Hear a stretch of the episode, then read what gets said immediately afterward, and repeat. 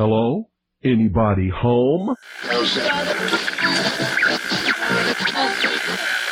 Today, I want you to open your mind. I've almost come to the conclusion that the story is so damning that the mass of people can't deal with it.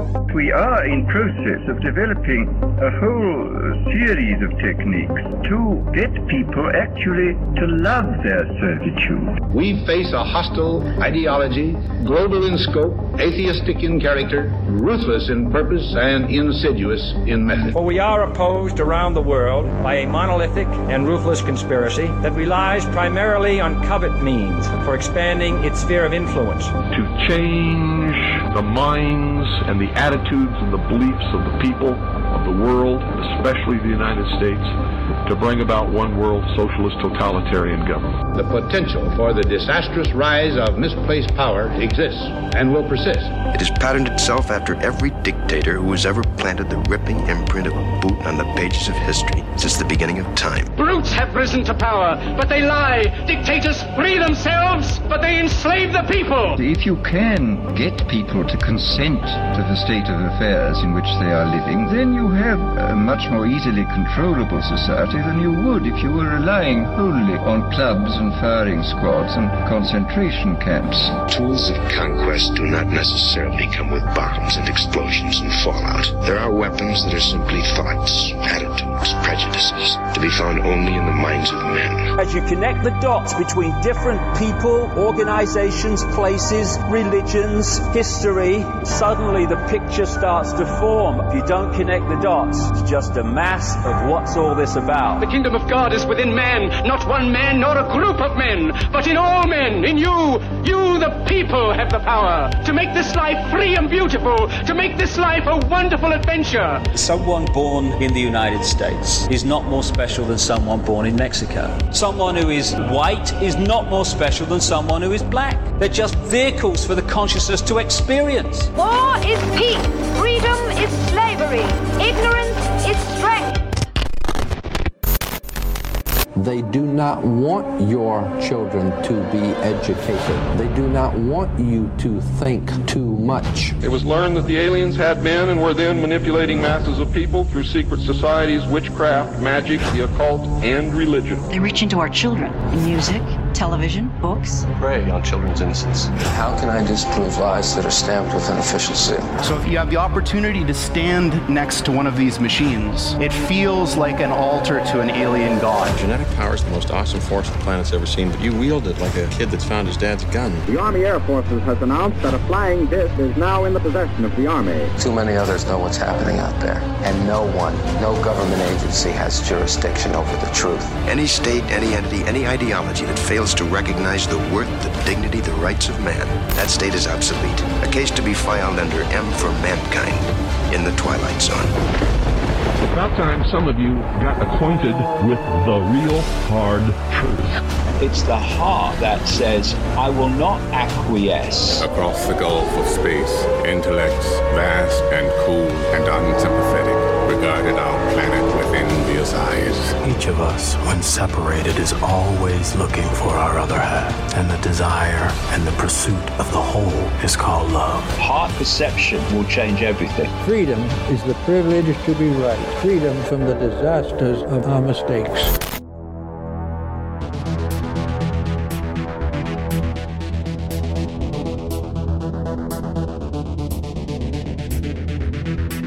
Broadcasting from the Sonoran Desert, I'm your host, Ryan Gable, and you are listening to the Secret Teachings Radio.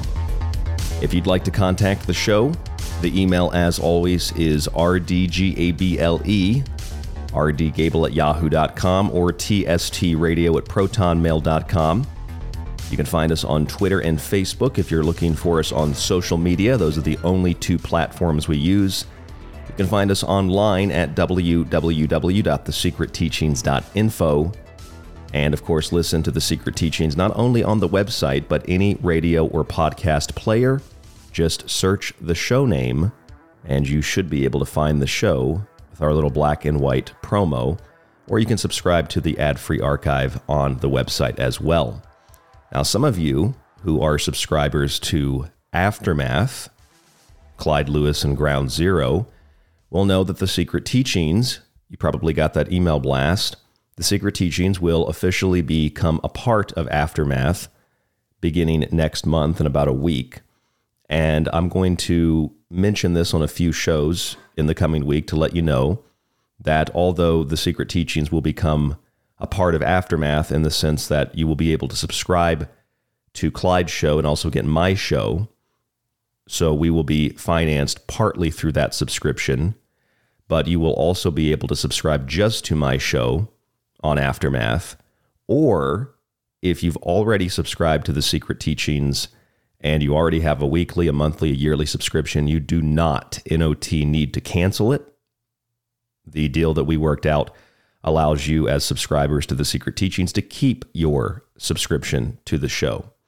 And I think it might even be like a t- teeny tiny bit cheaper if you keep your subscription to to the Secret Teachings here. But you're going to get a lot of extra stuff when you subscribe over on Aftermath. So it's really up to you. And uh, I hope that you uh, take the time to look and make the decision uh, based on the information available. Don't just cancel your subscription because the show is is not ending.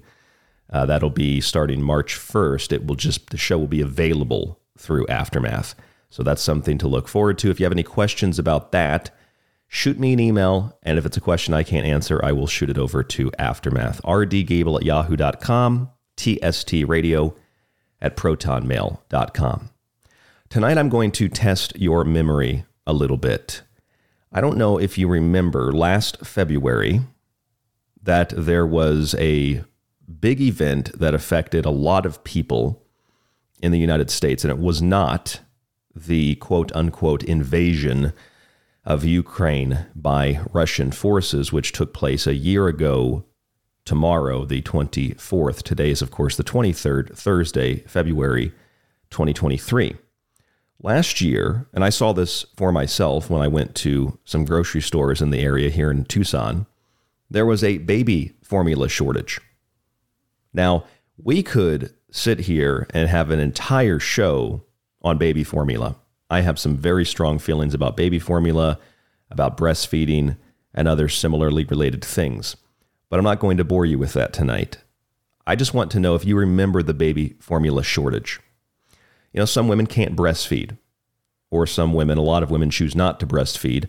A lot of women choose not to breastfeed because it's just not a culturally acceptable or popular or trendy thing to do. We just assume they're going to, these babies are going to drink the formula. So there was a baby formula shortage, and there were lots of reasons for this. There was a big plant that was shut down, supply chain issues, distribution issues, and of course, we found out that later on in the month of February, there was a large shipment of baby formula that you could not apparently get here in the United States. And that formula was sent to Ukraine to feed babies there because babies in America, black, white, Hispanic, Asian, doesn't matter. Those babies don't matter because they are Americans.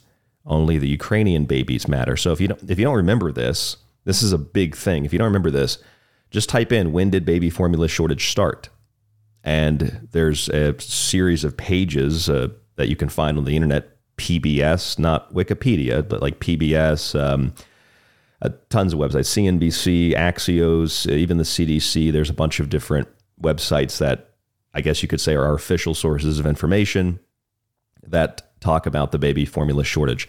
It was just a story yesterday about, or yesterday or the day before yesterday, from a couple of different sites talking about the anniversary of the baby formula shortage and how there is a new recall and a number, I think there's three, a number of different investigations into baby formulas. Now, you know, baby formulas have for many, many years been under investigation, or baby formula companies have been sued for the arsenic or the lead in the formula.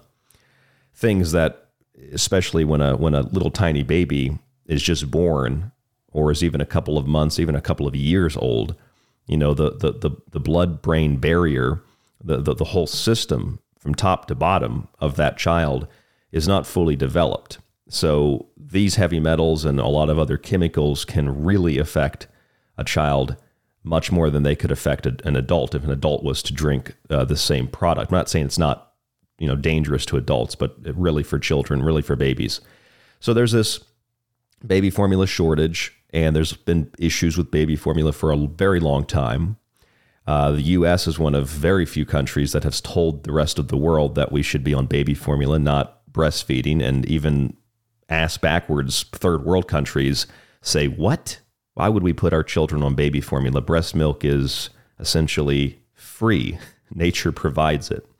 So it's big business, of course. But the thing that gets me about the baby formula shortage is that it occurred in the month of February. And that's really, really significant.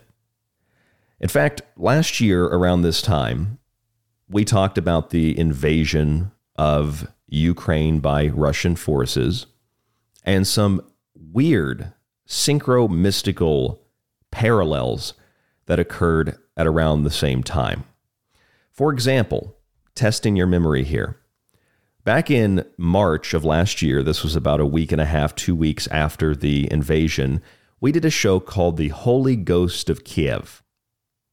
And if you remember what the Ghost of Kiev is, it is a fighter pilot who reportedly shot down a large number of Russian planes. And they had murals of this Ghost of Kiev. The ghost of Kiev was a ghost because, well, they, he or she, didn't physically exist. That's why I called them the Holy Ghost of Kiev. They don't actually exist. There is no ghost of Kiev.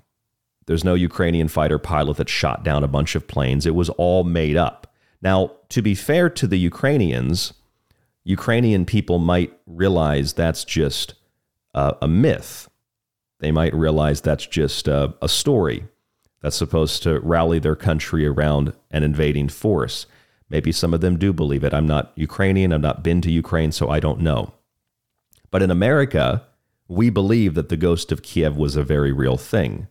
CNN told us the ghost of Kiev shoots down another Russian fighter jet, another Russian killed by the ghost of Kiev.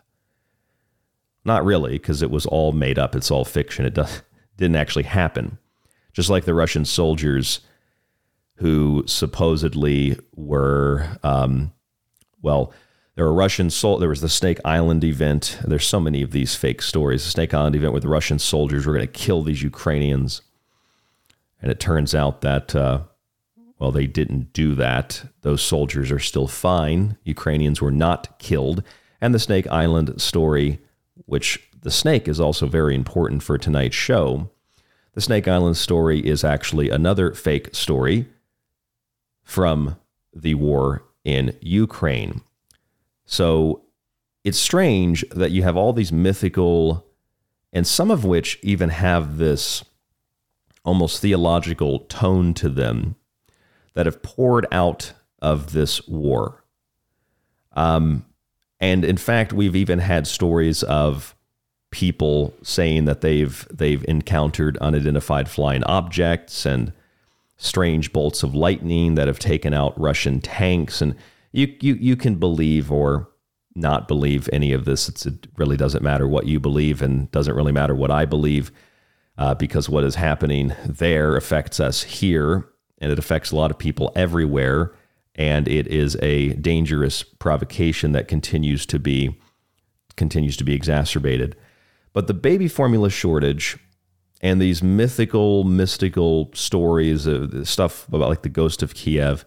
Or, for example, here in the United States, that very week where Russia invaded Ukraine, there was a statue. This was in the news, unrelated. There was a statue of Saint Michael the Archangel. Saint Michael the Archangel, who helps to slay the serpent, the great deceiver. And Saint Michael the Archangel was bleeding the statue was bleeding. This was a story out of Broomfield, Colorado. Seems completely unrelated. But you see that statue bleeding. Maybe it was ketchup. Sometimes statues do bleed. Sometimes statues weep, the weeping statues. A lot of times it can be explained with science, which, even if you can explain it with science, um, it's still an omen, even if you can explain it because paint is running or something. You know, the the statue is it has a crack in it and it's collecting water and it starts to leak out of the eyes. It's still an omen. Wouldn't God work through His creation? So this statue is is is bleeding from the head and it's dripping down the statue onto what Saint Michael is slaying, the serpent, the dragon. And then we find out, if we're not worldly, that Kiev and all of Ukraine is actually protected by St. Michael, the archangel. St. Michael, we know, conquers the ancient serpent with a sword. St. Michael, like the black horse of the apocalypse, weighs our souls like Anubis in the hall of judgment during the final judgment. St. Michael is also associated with the eastern wind. So for us here in the States, it's Ukraine is very far east. I guess you could say it's west. We tend to think in an easter, an easternly direction. And around the same time, this is kind of weird. Around the same time in Japan, a 1,000 year old volcanic rock was split. And that rock was not just a rock, it was believed to contain an ancient demon or daemon who took the form of a beautiful woman. And this creature was called Tamomo no Mai. Now, not so much in Japanese, but in Mandarin, Mo means demon or devil. This Tamomo no Mai was a demonic like character.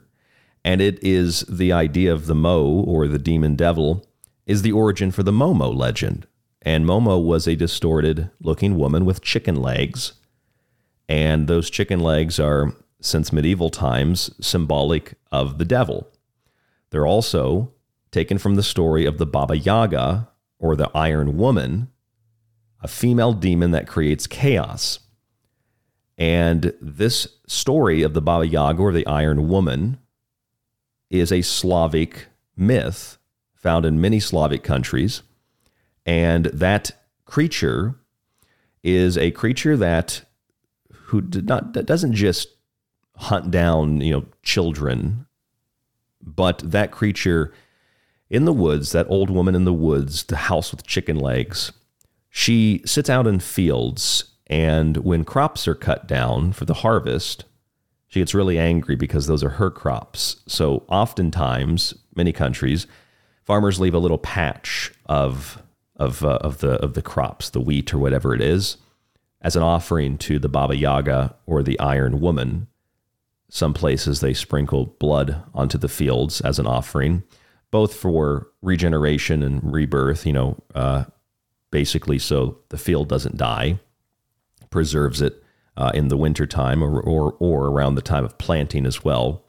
So they leave a little patch for this this Baba Yaga or this Iron Woman, or they call her Vidma in Ukraine. And Vidma is a word, it's a name uh, that, according to folk belief in Ukraine, it's a woman who has these very magical powers and she intends to harm everybody people, animals, etc. Basically, the Vidma in Ukraine is attributed to countless evils witches, vampires, demons, even natural things like hailstorms, drought, any kind of disease, crop failure, and also uh, shortages of milk, particularly in cows. She's usually a beautiful young woman, but also often appears as an old hag. If you ever saw the movie The Witch, you have this very old crone looking witch, but she has the power to appear as a young woman and she tempts with her youthfulness. So, some of these witches or demons, or some of these diseases or natural disasters in Ukraine, according to Ukrainian mythology and folklore, uh, the word vidma applies to all of them. That's V I D M A or V I D apostrophe M A. Vidma. It applies to all of them. And again, vidma is a is an expression of bad or undesirable things happening. So that could mean war, that could mean a shortage of milk, right? So we had the baby formula shortage here in the States, but then we sent a lot of that formula over to Ukraine, maybe to appease the Vidma because they were having a shortage of the same things over there because our people don't matter, but the Ukrainian people do to our government. So, keeping all this in mind, I want to turn your attention to the month of February, where all of this took place last year, and this year, where we have the anniversary of the invasion and we have the baby formula shortage. Supposedly, it has been fixed, but there's a lot of companies under investigation, and there are recalls, and there's still a lot of problems with the baby formula. But milk, whether that's breast milk, cow's milk, or even this fake milk and baby formula, milk is a, if you had to pick a substance that was the essence of the month of February, you might be surprised to learn that milk is the substance. Milk is the nurturing substance, literally and symbolically, that nurtures and helps to bring life back to the world after the winter. February is a month that symbolizes the first movements in the womb of the earth that life is there, life is present, life is going to be regenerated. Things are going to come back to life. The sun is going to get higher, the sun is going to get warmer, the sun is going to essentially get brighter and more powerful and stronger. And we're going to have all the ice and snow of hell melt. And we're going to get the springtime, get rain, and we can plant our crops and things hopefully will be better for the coming year. That's what February represents. And the milk is the nurturing substance that nurtures the infant who is just about to come out of the womb as the son is reborn here in just about two to three weeks. It's not just on the winter solstice. Uh, the sun is, has always really been born at the beginning of March, beginning to mid March. This is what we call the spring equinox, and this is the white horse of the apocalypse conquering the pale horse, Chloros, bringing light and life and warm weather back to the world. Not everywhere in the world, but this is where the idea and the mythology comes from. So, what we're looking at here is milk as a nutrient substance. We're looking at the ground thawing and the preparations for planting so that there is a period of about nine uh, nine months. This is the the agricultural uh, uh, symbology. There's a period of about nine months until we we we have the final harvest of the year and the final feast or the the last supper, if you will. There's the whole ana- uh, analogy there. So we have milk, and we have fertility, and we have the bringing of light and warmth back to the world. This is all of the stuff we get in February. And of course, the name February is, is, is Latin. It comes from Februus. It's named after Faunus, the god of purification and fertility. The word February essentially means purging or purification. And the month is a time that we set aside for rituals of cleansing to protect the home and to protect the earth. And these rituals are intent on the encouragement of regeneration and fertility. Now, a Roman ceremony called Februa was held in mid February to venerate the concepts embodied by this god purification, regeneration, fertility, etc.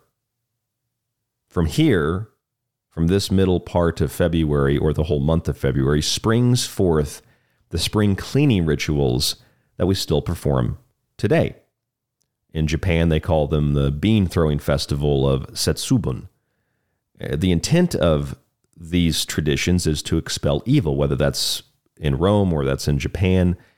It is the intent that we have to invite good fortune into our home by throwing, whether it's rice or beans or grains or salt, in the home and sweeping them out or throwing them outside, chanting for the demons and the evil spirits to leave, etc.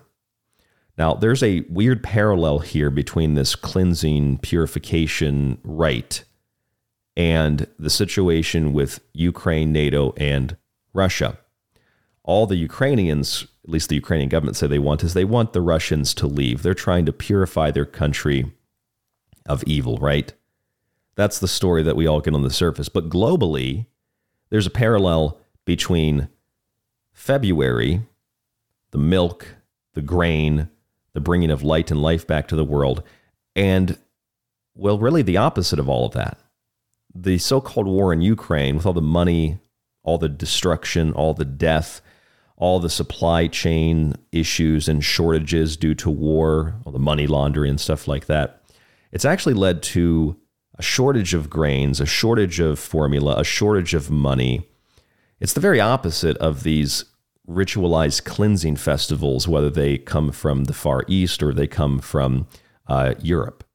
It's the opposite of these cleansing rituals. It's actually not purging and purifying, it's actually doing the opposite. It's, inviting evil in, it's perverting, it's distorting, and it's cutting off the abundance especially as Americans that we're so used to, but generally around the world, especially in, in, in third world countries, undeveloped countries, that more people now are starving than has been recorded in, in recent times. 100 million, the New York Times estimated just from the pandemic alone, then lockdowns.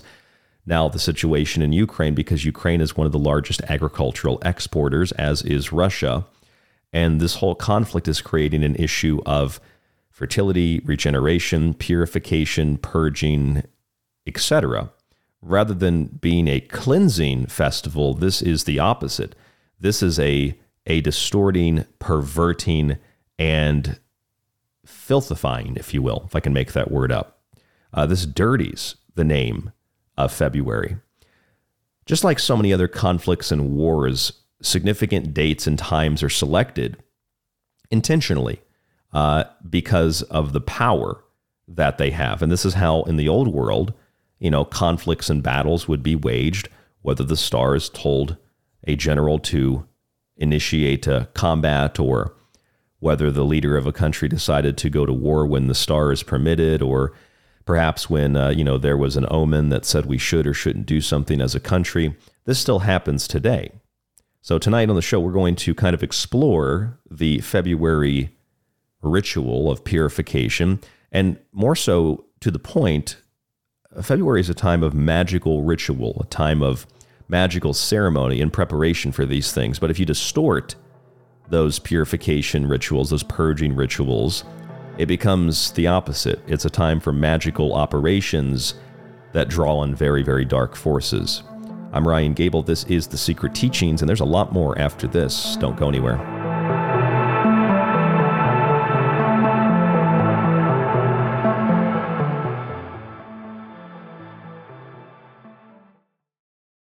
It's 2023, the year of the rabbit, and you're listening to The Secret Teachings on Ground Zero Radio. This is The Secret Teachings. If you'd like to contact the show, email Ryan at rdgable at yahoo.com or find him on Facebook at facebook.com slash The Secret Teachings. Hey there, it's Ryan Gable. You know you can always listen to The Secret Teachings Monday through Friday on Ground Zero Dot Radio. I don't need it. And for free in the monetized archives on our website or on any radio or podcast player. I don't need it. But you can also help support the show by subscribing to the ad-free archive with montages, digital books, and a private RSS feed. I definitely don't need it. Just visit www.thesecretteachings.info and subscribe today. I need it! Your support economically and energetically will keep us on air into the future.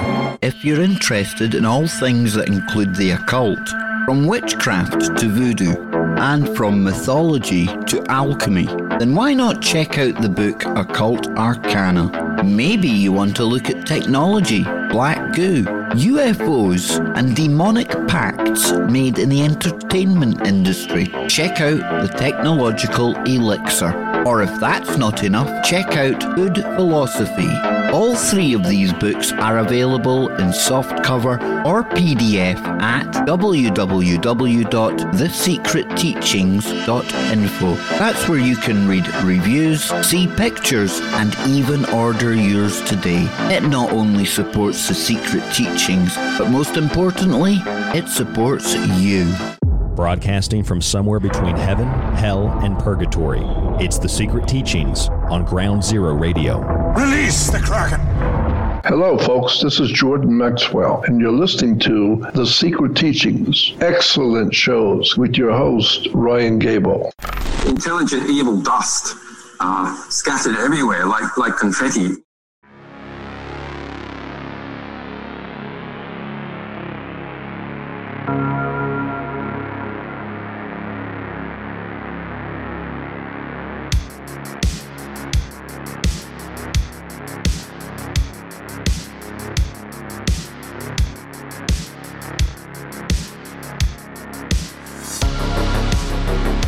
You know, the psychopath Henry Kissinger once said that if you control the oil, you control nations, and if you control the food, you control the people. The exact quote is control oil and you control nations, control food, and you control the people.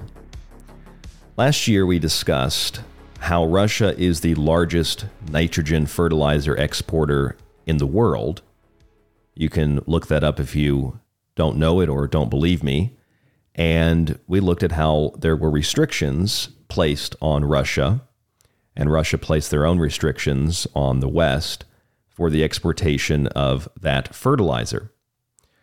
Ukraine is the fourth largest exporter of grains, but they've also restricted exports of those grains because of war. And there have been, of course, restrictions imposed due to uh, due to other more po- not so much war, but like political uh, issues that are, of course, a part of war. Uh, but when we think of we think of like uh, they say war caused these issues. Well, not not necessarily. Uh, I mean, it's because of war that they're choosing not to export as much because they're keeping it for their own people. It's just weird how we have to send all of our money and baby formula to places like Ukraine, but they just get to continue to to keep all of all of their food. While food prices here go up, they get uh, all of our stuff and they get to keep their own stuff. So it's it's just like when we say that avian flu killed 52 million birds last year. Not really. Humans actually killed those birds because they were afraid of the flu you know, or lockdowns. Lockdowns did this. No, humans did that by implementing lockdowns. But that's neither here nor there. The point is, Russia is the largest nitrogen fertilizer exporter. Ukraine is the fourth largest grain exporter in the world. So a lot of food comes out of Ukraine, and a lot of food comes out of anywhere in the world because of Russia. So there's a conflict there. That's obviously going to cause, just on the surface, that's going to cause slight shortages in very developed nations, but a lot of big shortages in smaller, undeveloped nations. It's going to cause a lot of people to have trouble paying for or have trouble accessing food. Now, this all began in the month of February last year. Tomorrow, the 24th, is the anniversary. Some of you listening right now, you're already in the anniversary of the invasion of Ukraine. Uh, these conflicts between these nations, not just Ukraine and Russia, but surrounding countries, have been going on for, I'd say, hundreds of years. Uh, in the same way, in the Middle East, they've been going on for hundreds of years. Conflicts between Muslims and Jews and Christians, etc., and between their own sects, uh, religious sects, etc., within the Muslim world, etc. So none of this is new. A lot of people think, oh, it's a new war, it's new politics. It's not. It's just a continuation of what's happened for hundreds of years, whether it's there or in the Middle East, wherever it might be. And the whole world has to suffer the consequences as a result. So, if we look at the month of February, this is something I don't think has been examined. February comes from Februus, and Februus is named after Faunus, the god of purification and fertility. The word for February means purging or purification, and the month is a time that we set aside for rituals of cleansing to protect the home and to protect the earth. We do this in America, we call it spring cleaning, which is a very cleansed version of the old practices in Europe. And the same practices also all throughout the Asian world. These are things humans have always done. They clean out the homes of physical things, of psychic energies, etc. There's a Roman ceremony, a Roman festival called Februa, F E B R U A, and that was held in mid February to venerate the concepts embodied by Faunus. And this is where we get the spring cleaning rituals. In, in Japan, they call this the bean throwing festival of Setsubun. And so all these festivals are really to clean out physical things and to clean out psychic energy. They're about purifying. The month of February, which is a time that we set aside traditionally for magic, for ritual cleansing of physical and spiritual things, this is a month that is, if you had to choose, uh, I guess you could say ritual offerings to these gods or these goddesses of the month of February, you would choose milk and you would choose grain. You would choose milk and you would choose grain because milk is a nurturing substance, both literally and symbolically. Whether that comes from a cow, I wouldn't recommend drinking cow milk myself, but cows, or it comes from a, a human woman's breast, not from a man's breast. It's not chest feeding, it's breastfeeding. Men don't have breasts unless they're extremely obese. That's just a fact of nature. Uh, or maybe it comes from a coconut you know, coconuts actually technically have milk. The milk industry doesn't like that, uh, but technically that's milk.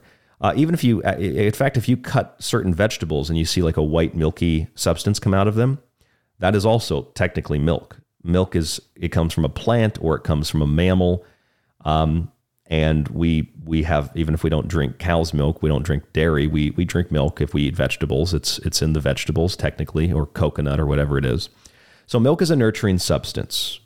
Milk is built into nature and it is a substance to help grow a little calf. It's a substance to help grow a little baby. Uh, the breast milk is. It's a powerful substance. In fact, Marina Abramovic, she uses milk with blood and semen, part of an Aleister Crowley like ritual to feed the spirits. Remember this the spirit cooking, she uses breast milk, she uses blood. She might use cow's milk, but she uses milk, uh, blood, and she uses semen. Why would you use these three substances? To the average person, this is just gross. To an occultist, it might still be gross, but there's a deeper meaning to it. Because the breast milk or the milk in general is a nurturing substance, the blood is a force of life and the semen is the seed of life. So you plant the seed, you nurture it, and then you give it life. Spirit cooking is really bringing the spirits to life and feeding them. You cook to feed yourself or others.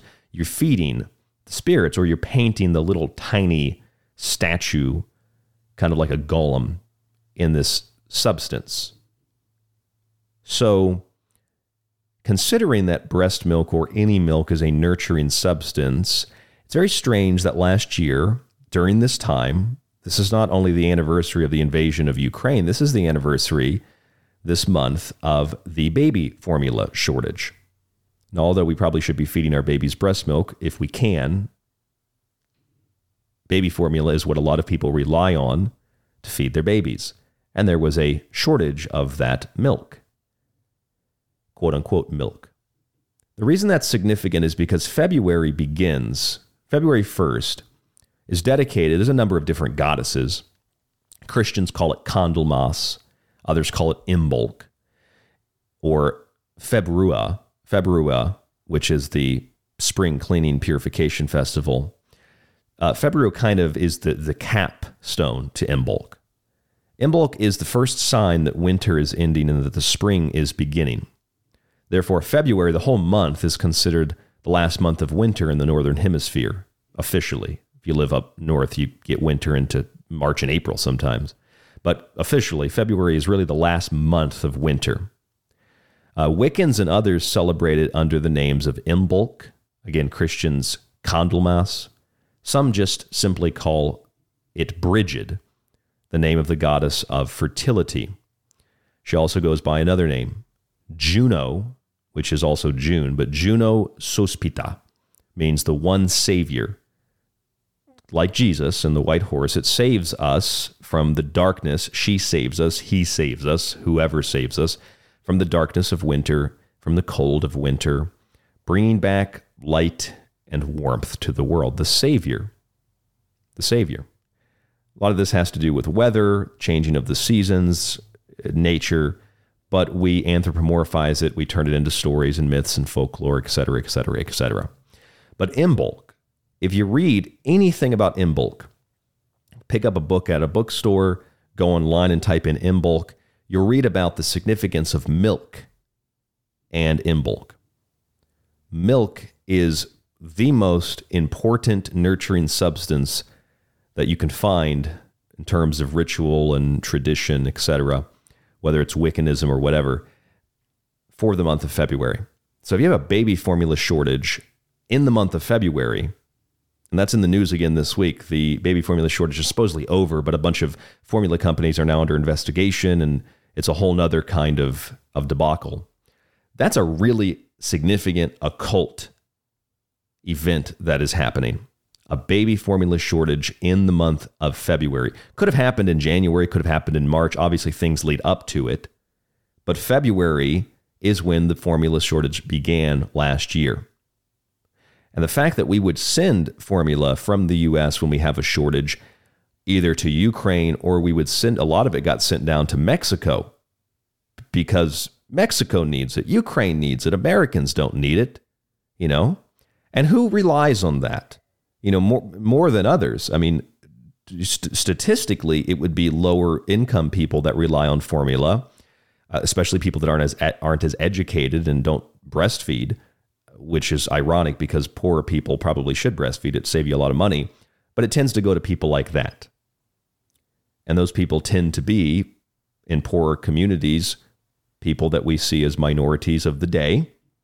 And so they're really affected by sending that formula to Mexico or Ukraine. So, so that's the first big idea a formula shortage in February, the month of milk. That's really important. That's really significant. But again, February is also a month of purification and fertility, right? So last year we talked about, we did a couple of different shows. We talked about how if you go and look at, um, for, for example, if you go and look at that, remember that weird symbol, that Z that was on some of the Russian tanks, right?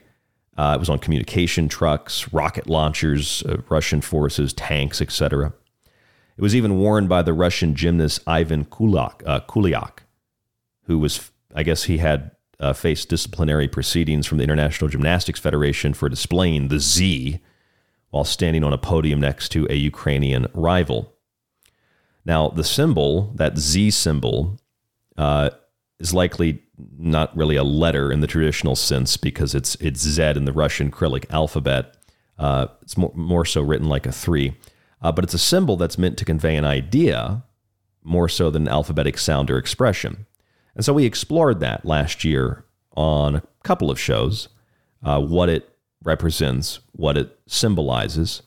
We came to a few conclusions. I mean, the Z is um, part of, I mean, it's almost runic in nature.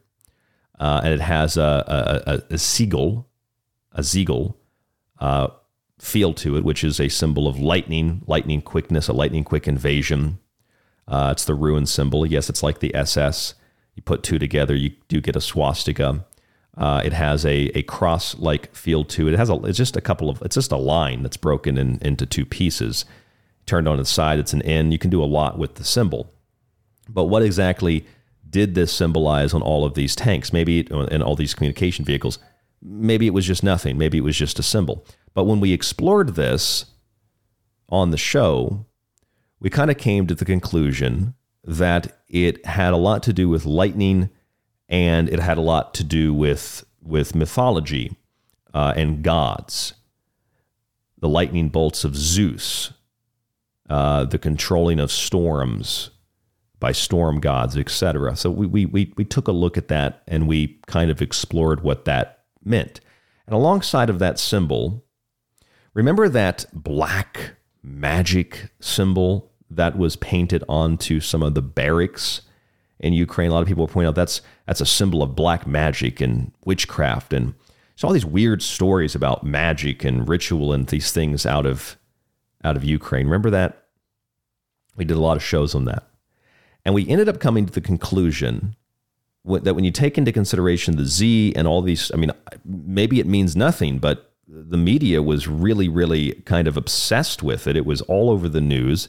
What does this mean? Is it black magic? Is it some kind of ritual ceremony, ceremony being performed, some kind of ritual, uh, whatever? But when you get into the core of what those symbols represent, that they end up being agricultural symbols. And so we were talking about, you know, and the Z is like a zigzag, it's the cutting of something.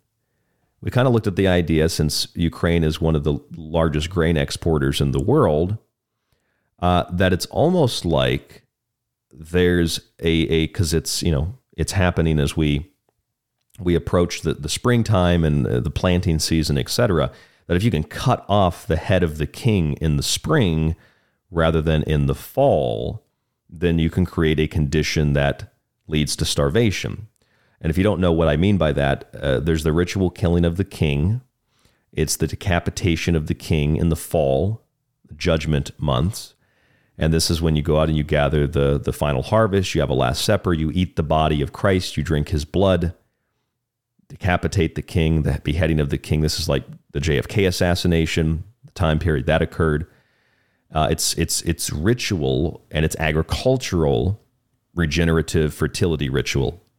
Okay, so if you do that, not in the fall time, but if you decapitate a large grain producer and a large fertilizer exporter in the springtime when you plant things, then you're looking to have starvation and shortages as the year progresses, rather than an abundance that you would have if you decapitate the king in the fall months. This is all very basic standard folklore mythology. It comes out of Egypt. It's out comes out of the East. It's all over the world, uh, South and Central America, North America.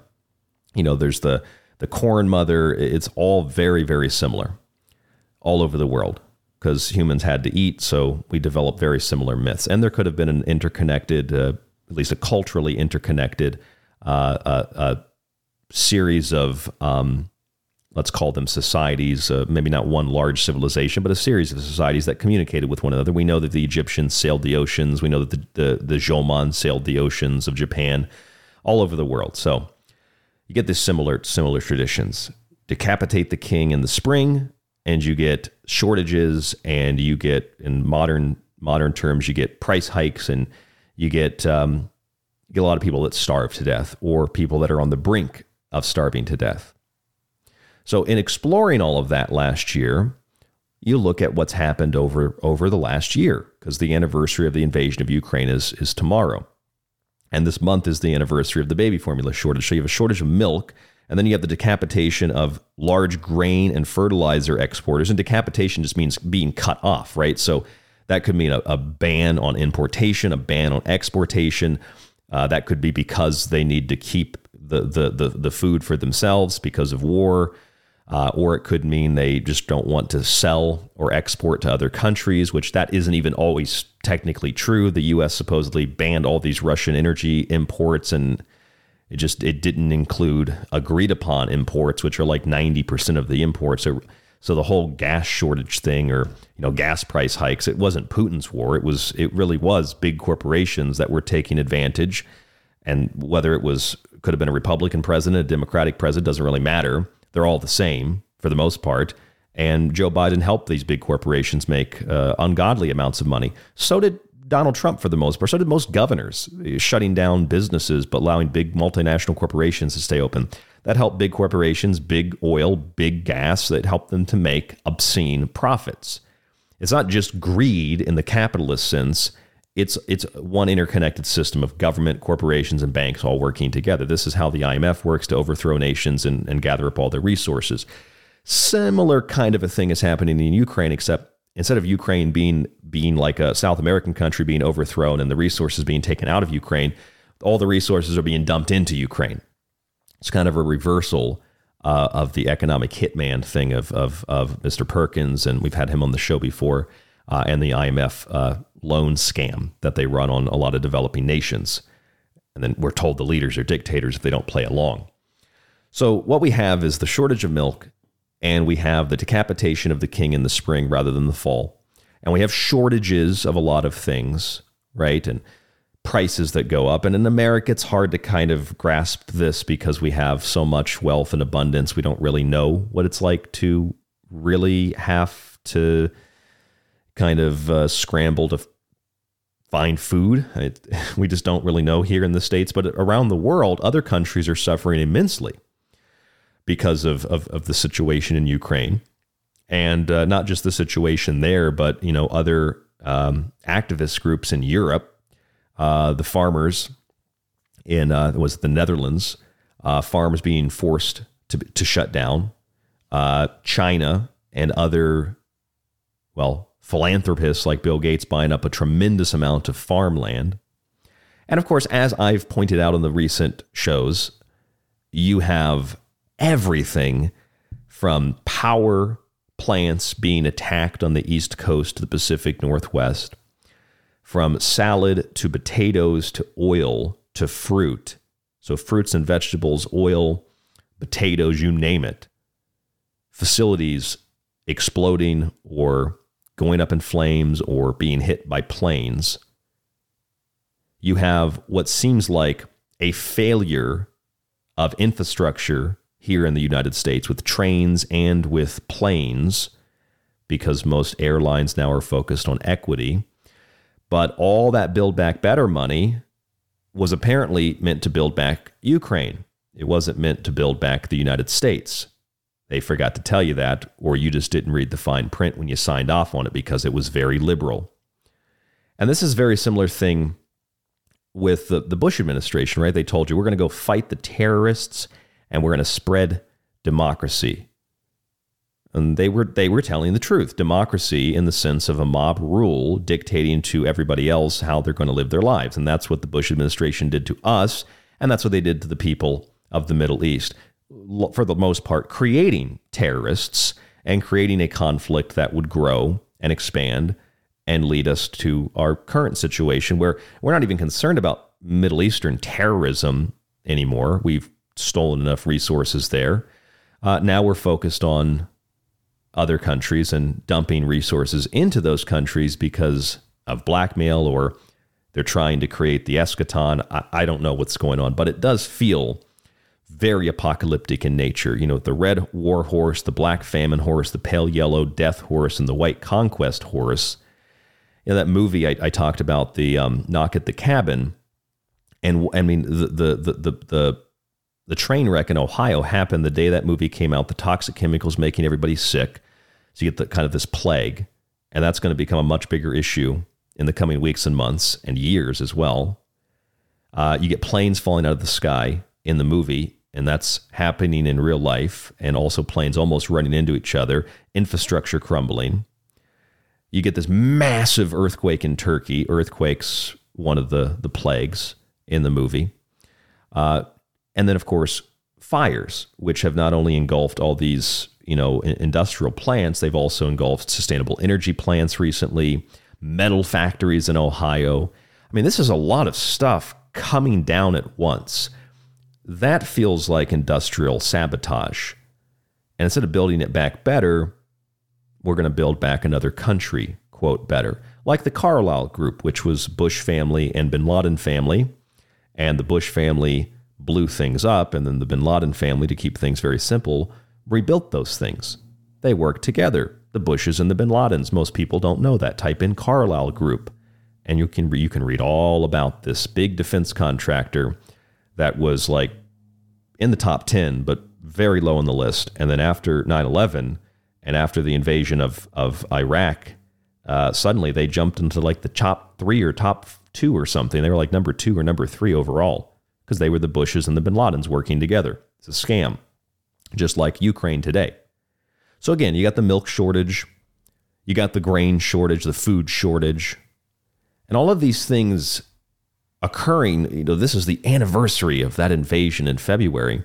February is traditionally a month of nurturing, a month of regeneration, a month of rebirth, a month of, of light and warmth and if the entirety of the world has their attention focused on war and chaos and destruction and shortages of this or shortages of that and the crumbling infrastructure and the dumping of just blatantly dumping your future into a foreign country run by real Nazis, then our energy is not ritualistically focused on cleansing our homes or cleansing our minds or cleansing our country.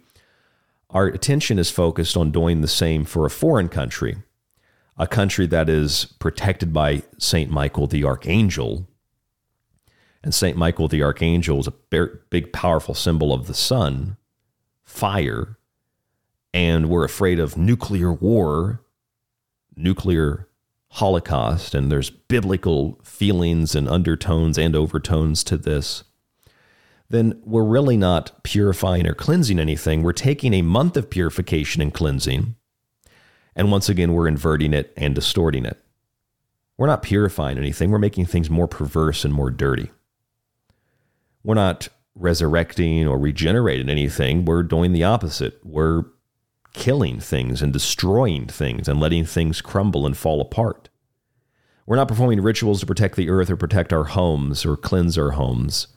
We're performing rituals to destroy our homes and to bring evil into our minds and into our sacred spaces. I think that's what's really going on with the situation in Ukraine.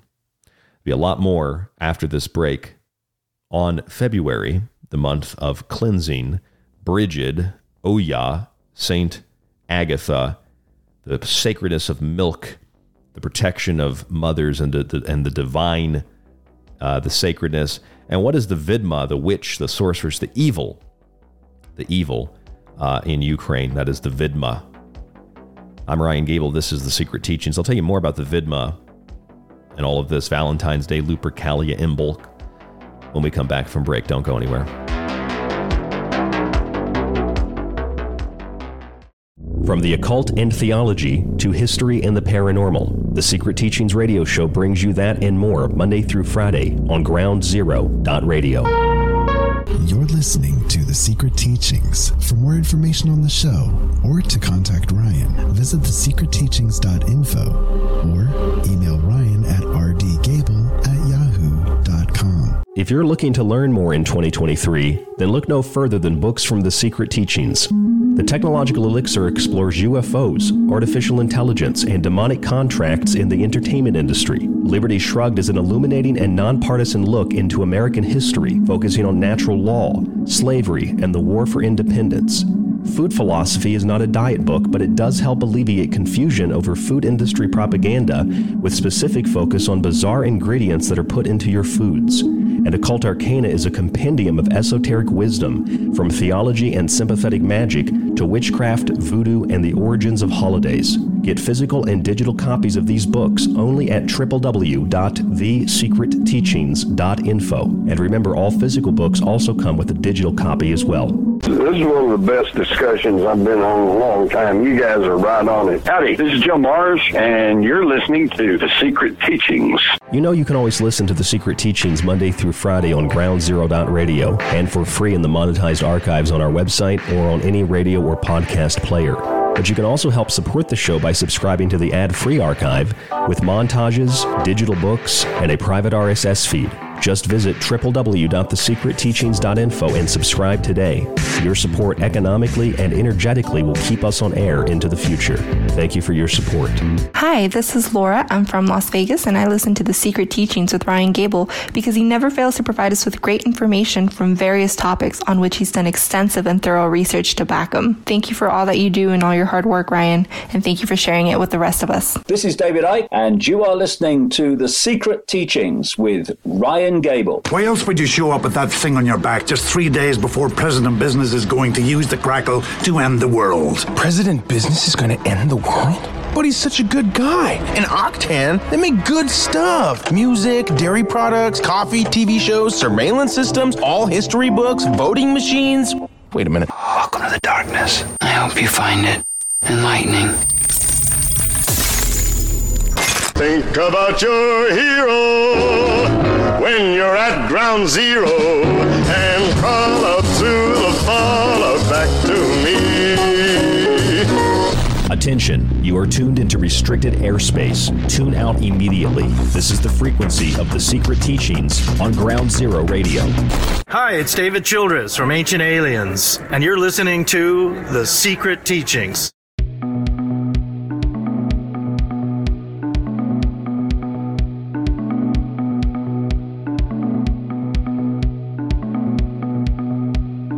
Are listening to the Secret Teachings Radio.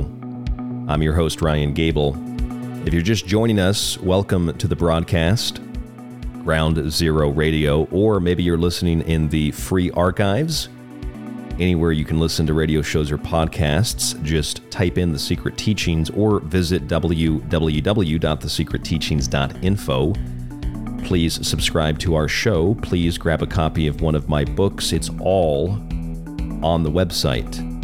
You can also contact me at rdgable at yahoo.com. So tonight, rather than just kind of recapping in a very stale manner all the geopolitical conflicts and all the really mundane political stuff. I mean, politics does mean politics, many ticks, many bloodsuckers. But rather than going into the explicit mundane political details, I wanted to discuss what the month of February actually is. It's not just the anniversary now of the war in Ukraine. And I, I almost find it, you know, kind of ironic that, you know, the people that really are cheering for the war in Ukraine or cheering whatever they're cheering, I don't know what they're cheering for. This whatever whatever the president says, he's he cares about equity. So whatever he says. I find it kind of ironic because like isn't February Black History Month? Isn't February supposed to be dedicated to like black people? And yet it's more so at least in the in popular culture the last year, it's like February was the the unholy day of the invasion of Ukraine. It's really about Russia and Ukraine. It's not even about Black History Month anymore. I think tomorrow is also, for those of you who are interested in funny little holidays, I think tomorrow is National Tortilla Chip Day. Tortilla, tortilla, tortilla, tortilla chip day, I think. I think I read that. I don't, really, I don't really pay attention to stuff like that, but I read it was like National something chip day or I think it's, I know, I know February 24th is uh, National Flag Day in Mexico. I know that. So February 24th, though, it's almost like 9/11. It's it's this ritualistic holiday or unholy, holly, holy, unholy day. It's not even Black History Month. It's it's Russia's war month now. It's Ukraine is suffering month now. We give them everything, right? So I was thinking that since February is the month of ritualized purification, purging, ceremonial cleansing. I mean, this is what February is. The month begins with Imbolc. Imbolc is the midpoint between Yule, the winter solstice, and Ostara or Eostra, Easter, Ishtar, the spring equinox. So the spring equinox, which is the white horse of the apocalypse, conquering the pale horse or conquering alongside the pale horse, conquering the darkness and conquering the cold, which is hell. Read Dante's Inferno. Uh, Inferno, it's Canto 33, 34, I think. Uh, the Ice Palace, or you can read my book, Occult Arcana, available at thesecretteachings.info. Uh, Ostara is our Easter, and this is, you know, the eggs and bringing bringing light and, and, and warmth back to the world. But Imbolc, also known by the Christians as Candlemas, is a time in which we celebrate purification and cleansing. It feels really good to clean and to purify your space. Not just like feng shui, but like, you know, organizing things, cleaning things up.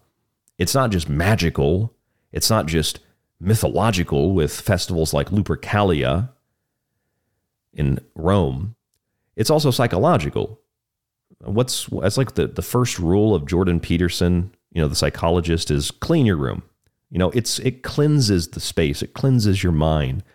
So it's not just magical, it's also very hard psychological, scientific fact. Clean your space, you'll probably be able to think uh, and um, think more clearly, think more coherently. So it's a month of purging, it's a month of purification, it's a month of uh, ritual to protect the home, to cleanse the home, to protect the body, to cleanse the body, to protect the mind, to cleanse the mind. February encourages regeneration and fertility. Technically, February is well, the end of February is the last month of winter in uh, the northern hemisphere. And some of the more common symbols of February, uh, the month begins with Imbolc, which is the technically it's the first and second of February.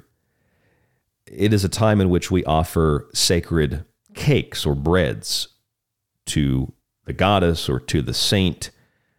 Bridget, for example, uh, the Christians might call her Saint Bridget. Three days after Imbolc is Saint Agatha, the celebration of Saint Agatha. That is on the 5th of February. Uh, you also get uh, Oya, uh, Juno, uh, named uh, in many different ways. Juno is June, but Juno Februa or Juno Sospita, which is the one Savior saving us like Jesus from the darkness, from the cold. Milk is sacred. Certain animals begin to lactate at the beginning of February. I don't know the history of that. I'm not a veterinarian, but I know that in most symbol books and books on witchcraft, they talk about certain animals that begin to lactate in uh, February, and uh, the milk is very sacred. Uh, February is a month of protecting, which is why Juno sort of presides over February, because Juno is a goddess of protection for mothers, expectant mothers, uh, to be mothers, uh, and of course of women who have already had children. So a lot of it, this is what's weird to me. You get a month that is about cleansing and purification. It's about beginning anew. It's about magical preparation for the new year because the sun comes back. So the new year is like, you know, around March, March 1st into February. And it's about milk, which is purifying. It's about protection of the divine feminine, the sacred, offering her bread offering her or little cakes like hot cross buns, you know, hot cross buns, hot cross buns. It's a little cross on the buns. It's Christian. It's also the the Bridget cross, which is made out of like, uh, you know, could you could make it out of a lot of things. You can get out of, of, of tall grass. You could make it out of uh, corn husks, but you make this little Bridget cross.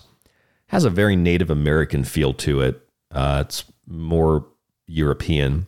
Uh, but the indigenous people there, they they made these little crosses out of out of crops, and uh, those crosses, like the Christian cross, were symbols of protection. Uh, offerings to Bridget, offer her bread, candles, warmth and light, and milk. So you, you put all this together. You got milk, you got grain, you got crosses for protection. I can't help but think that in Ukraine, which now we know February, February 24th, the, the, the invasion of Ukraine, the anniversary of Ukraine.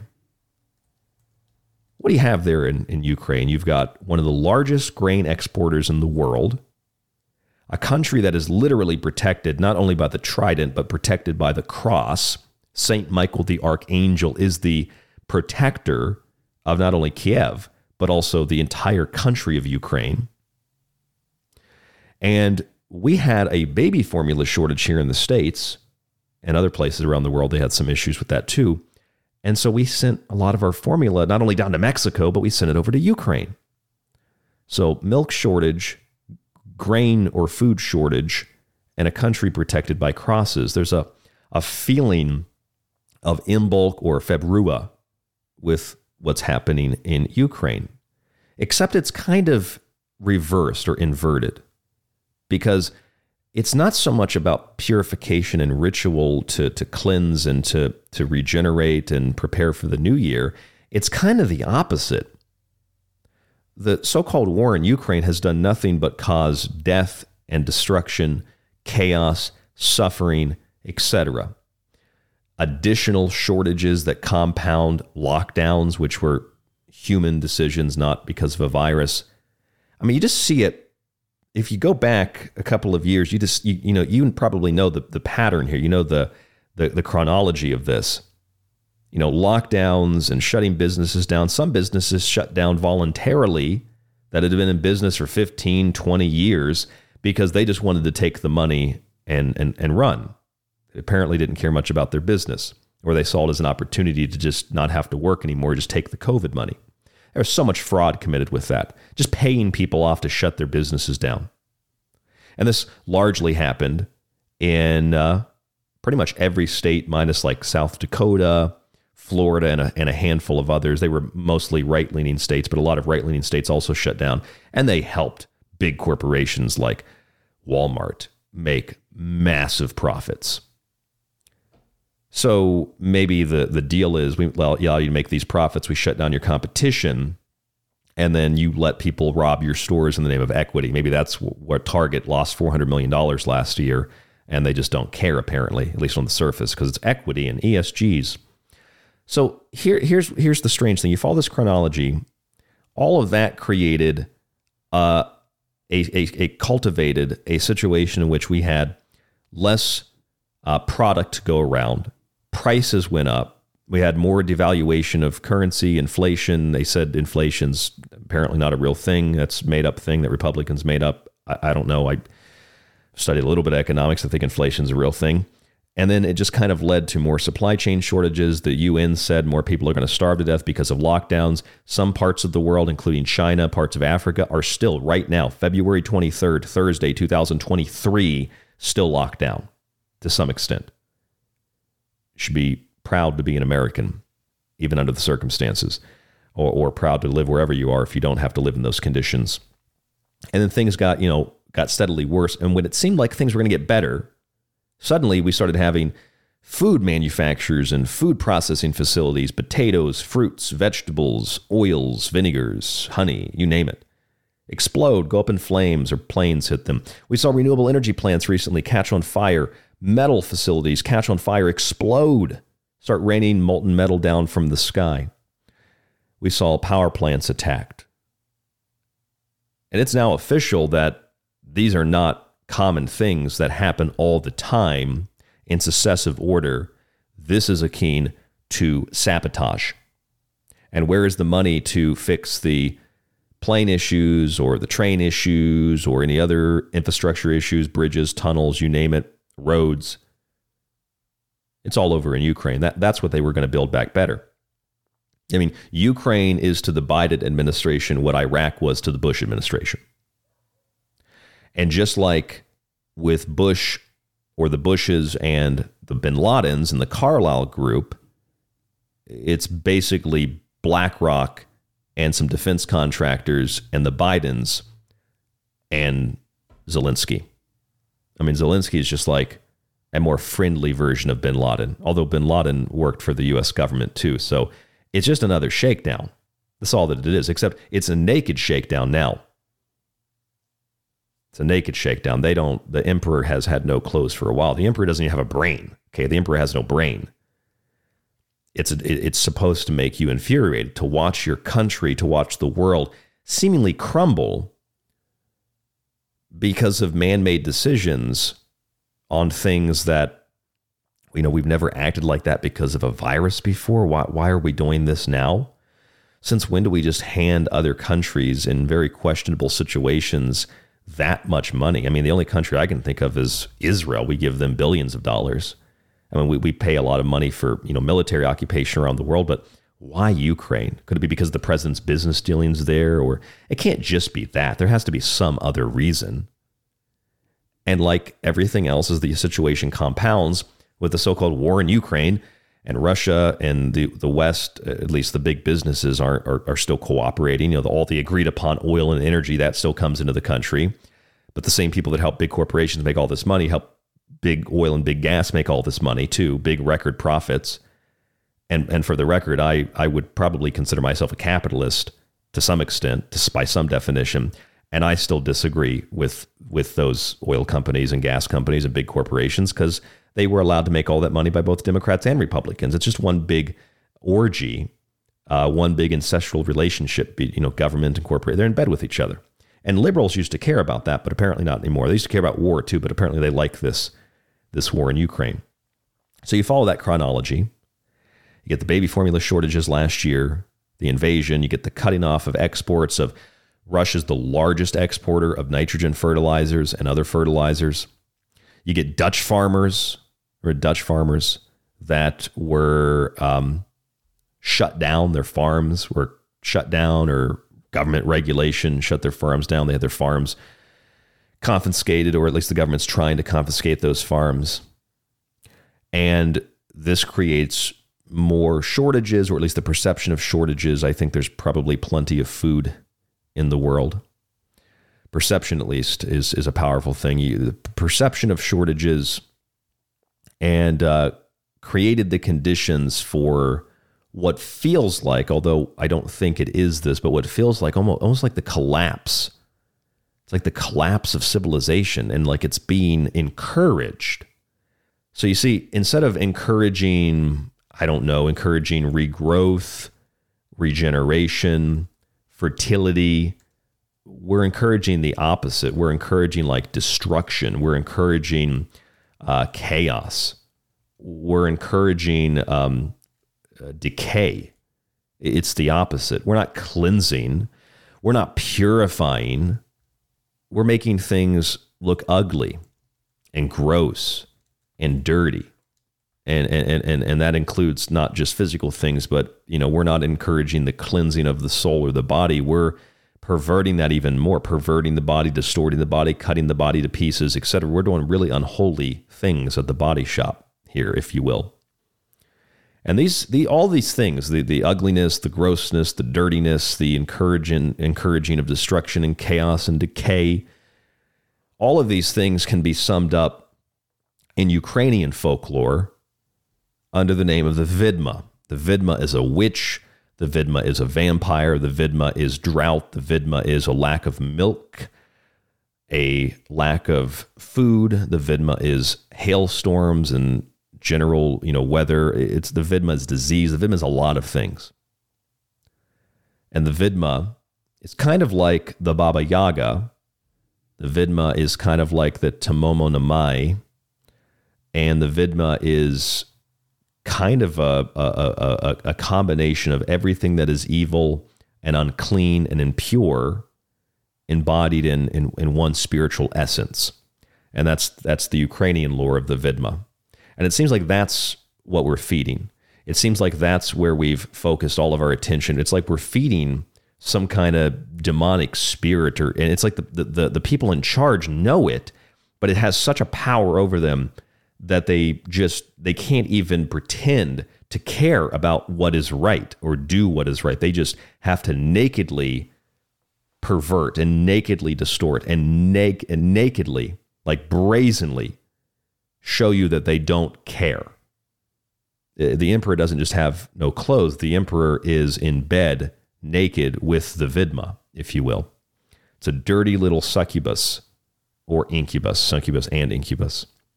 The succubus is female, the incubus is male. It's a, it's a little bit of both. And you follow that chronology of all the shortages and all the problems. Imagine how many people have died in places where you've never been, never will go millions and millions of people. Also, uh, deaths from unknown sources from Australia to the United States. It's not just statistical anomalies or statistical manipulation. Some of it could be. A lot of it is people just literally dropping dead. It's almost like a rapture kind of a feeling to it. And when you think about, I, I mentioned the milk and the grain and the crosses, and you look at, you know, Ukraine is is protected by Saint Michael the archangel. You know, just like vices and virtues, you know, the archangels have, uh, I guess you could call them kind of like, you know, like uh, demonic counterparts. Demonic counterparts. And Saint Michael's a very powerful archangel. So his opposite would be a very, very powerful demon. We'll call it for tonight's show the Vidma. Saint Michael's not protecting Ukraine. They're not worshiping St. Michael. They're not praying. I mean, the average person might be. The government's not. The corporations are not. Our country's not. We're feeding the Vidma. We're feeding the Vidma our future. We're feeding it our resources. We're feeding it everything. We are spirit cooking with the Vidma. I mean, the fascination that people have with uh, with Ukraine is fetish like. It really is fetish like. And that I would call that the sperm. And all the money we give to it is like the nurturing milk. That's that's all the, the the money we're feeding into this vidma. And then you got the sperm, you got the milk, you just need the blood. And that would be the war itself. The blood of war. Or you may have seen the videos because they're such nice people. The Ukrainian soldiers or some of the Azov people, I did a show called Lying Their Azov, A Z O V, Lying Their Azov they actually literally it's on film. You can watch the they're proud of it. They dig holes and they put their gods in the holes and then they cut themselves and they bleed into the, the soil. Uh, blood in soil blood in earth blood in dirt. Does that ring a bell? Does that sound familiar to anybody? That's that that was literally like an, an, an ss nazi not just I want to say Germany. I don't want to defame Germany, but it was a Nazi uh, or an occult Nazi thing. The blood and soil, spilling your blood to protect you know the fatherland. Um, or I, I can't remember the exact name. It's like Blut und blood and something. Um, it was blood and honor. I forget the word, the German word for honor. But I actually have. Don't tell anybody. I actually have a replica Hitler youth knife and the knife actually has carved into it uh, blood and honor, but in German it's Blut und something. I forget the name for for honor or the word for honor. Uh, blood and honor. That was on even the youth knives. Blood and honor, blood and soil, protecting the country with the with blood. It's not just Germany, not just not not not just Nazis, but Nazis kind of popularized that idea. And this is what the Ukrainian soldiers do. This is what the, the, the mercenaries do. They cut themselves and bleed into the ground on their statues of their gods. That's the blood of war. That's the sperm, the milk, and the blood. That's the spirit cooking ritual, ladies and gentlemen. That's what they're doing in Ukraine. When they cut off food, whether it's real or not, there's plenty of food in the world to go around, even under these conditions. Okay. We have billions of people more today than we did in the 1950s, and we have more food available today than we did in the 1950s. So we've learned to adapt and we have a lot of food and plastic is also a part of that. Plastic helps to preserve food. If it wouldn't be for plastic, there'd be a lot more starvation in the world. But nobody wants to talk about that either. I'm not saying plastic's a good thing, throw it in the river, but plastic is is a is a thing we should look at more objectively. So when you cut off, whether it's perceptually or otherwise, it's literal. When you have prices and you have shortages, real or otherwise, of food, you have milk shortages, and all this really begins in terms of the war in Ukraine, the milk shortage and the ex- the exacerbation of food shortages and costs and Ukraine, one of the largest grain exporters, Russia, one of the largest fertilizer or the largest fertilizer exporter. You get this weird feeling if you're an occultist because you recognize that this month of February, it's not just Black History Month or uh, Mexican Flag Day or Tortilla Day, uh, Tortilla Chip Day, I think it is, uh, February 24th. It, and it's not just the anniversary of the invasion, it's this 9 11 like Patriot Day holiday, but it's also the month of Imbolc, the month of milk, the month of grain, the month of crosses, or the month of baby formula shortages, the month of additional food shortages, the month of, oh, look, St. Michael the Archangel protecting Ukraine with a sword and a cross. And this weird fetishization, this fascination, this sexualization of Ukraine. It's very weird. I actually read this thing that you're going to you probably don't believe me, but look this up. I read this thing and I I can't remember exactly where I read it, but it was something about remember that Miss Ukraine and she there was pictures of Miss Ukraine or something on the internet and she was like, "I'm going to fight off the Russians with this gun." But it was like an airsoft gun or a paintball gun or something. Uh, just totally fake. And then you also had that weird pageant a couple of weeks ago where you had this woman with the unfolding wings and she was St. Michael the Archangel. She's empowered to fight the Russians. Good. Put her on the front lines. Let her fight the Russians, as far as I'm concerned. So just a it's just pageantry. It's a joke. But it's a weird thing. Um, all those women's marches, or the women's marches, the pink hats, um, during that time, I remember Pornhub, you know, the porn website, probably the, the worst porn site on the internet in terms like the human trafficking and all that. But Pornhub's um, viewership declined steeply during the women's marches. I don't know if you remember that. Someone called me a misogynist for for commenting on that. Well, it's kind of the same weird thing with Ukraine. Like w- there's this fetish, fetishizing of Ukraine where Pornhub and these other websites, uh, what was trending on them was like Ukrainian women having sex. So there was a literal sexual fetishizing of Ukraine. That's really, really weird and degrading. And I can't help but think that the only person masturbating to that is some weird liberal in a mask in their basement. Like, yeah, Ukrainian girls, yeah. So that's the sperm aspect of this, right? And then the, the, the money we pour into this is the nurturing substance, the milk, and then the blood and soil rituals of the Azov battalion, which, by the way, real Nazis in our actual real capital, that actually happened, that was real. And then the blood of war itself, uh, these things literally and symbolically. And that's the spirit cooking. So, what spirit are they cooking for? What are they cooking? What are they cooking for? Probably the Vidma, the witch, the vampire, the incubus, the succubus, the Tomomo no Mai, the Baba Yaga, the Iron Woman in the field. Instead of protecting mothers, remember last February? The milk shortage or the shortage of, uh, of, of, of baby formula. And what do we have this year around the same time? We have an egg shortage, milk, eggs. Motherly, feminine, who, who, who does Juno or Juno Februa protect? Who does Bridget protect? Who does Saint Agatha protect? Who does Uya protect? Who does the Savior protect? Imbolc. Juno Sospita. She protects mothers. And at the core of this, all the, the, the policies for this kind of thing, like the, the number one policy, I think, outside of handing Ukraine more money, has been abortion. So we're not protecting mothers. We have egg shortages, milk shortages, grain shortages. We have this sexual fetishizing of Ukraine. We have nurt- the nurturing of, of, of Ukraine with money. We have the blood of war and the blood of the Azov battalion.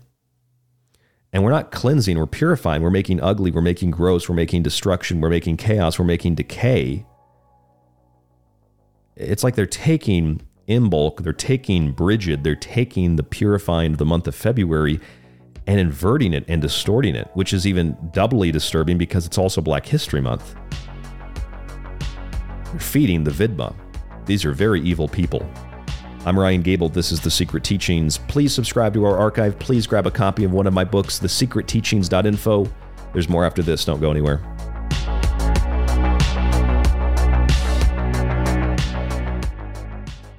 It's 2023, the year of the rabbit, and you're listening to The Secret Teachings on Ground Zero Radio. Want to hear more of the Secret Teachings radio show?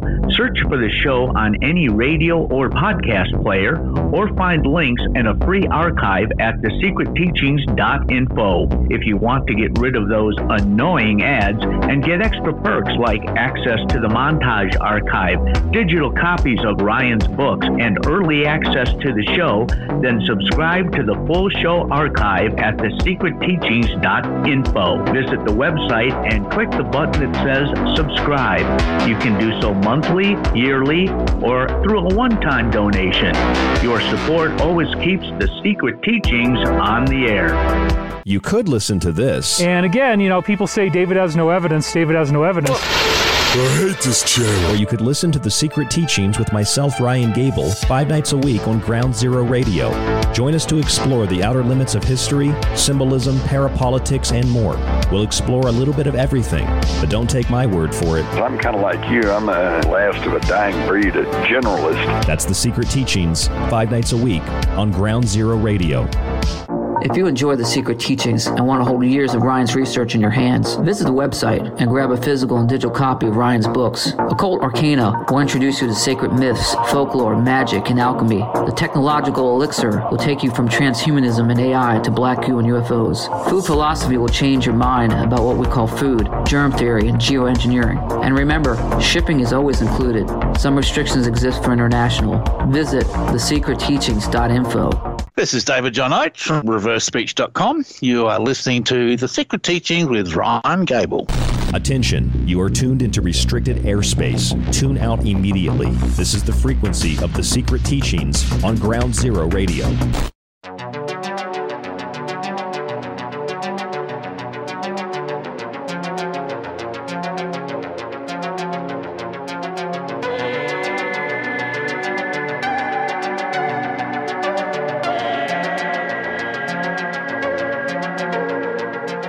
February is the month of cleansing and purification of the body, of the mind, of the home, of your country. Cleansing, purification, the encouragement of regeneration and fertility. If you were to take the month of February and to do ugly, gross, dirty, destructive, chaotic, and decaying, degenerating things, you would be distorting this sacred time to honor, worship, pay respects, etc., to something other than purity, something other than cleanliness, something other than the beautiful things of the world. Instead of paying your respects to Brigid or Saint Agatha or Saint Brigid, the Christianized version, or Juno Februa, Faunus, etc., paying your respects to the changing of the seasons, the midpoint between the winter solstice and the spring equinox, Imbolc, the beginning of February, or Valentine's Day, or Lupercalia, which is a Roman Valentine's Day, focused on the blood of the dog or the goat and the whipping of women with those goat strips, supposed to be a symbol of fertility to help women become fertile help crops be fertile. They would whip the crops as well. It was a gentle whipping, it was symbolic. The sacrifice of, of an animal. And the Romans used to perform. The wolf was very sacred. The wolf is thought even in, in I mean, everywhere you go, really, the uh, Russia, uh, all over Europe, it's, it's a symbol of fertility. And that's really what February is all about. February is a time of ritual cleansing. One of the ways that you celebrate this ritual cleansing is not only cleaning out your home or your mental space, it's also providing milk,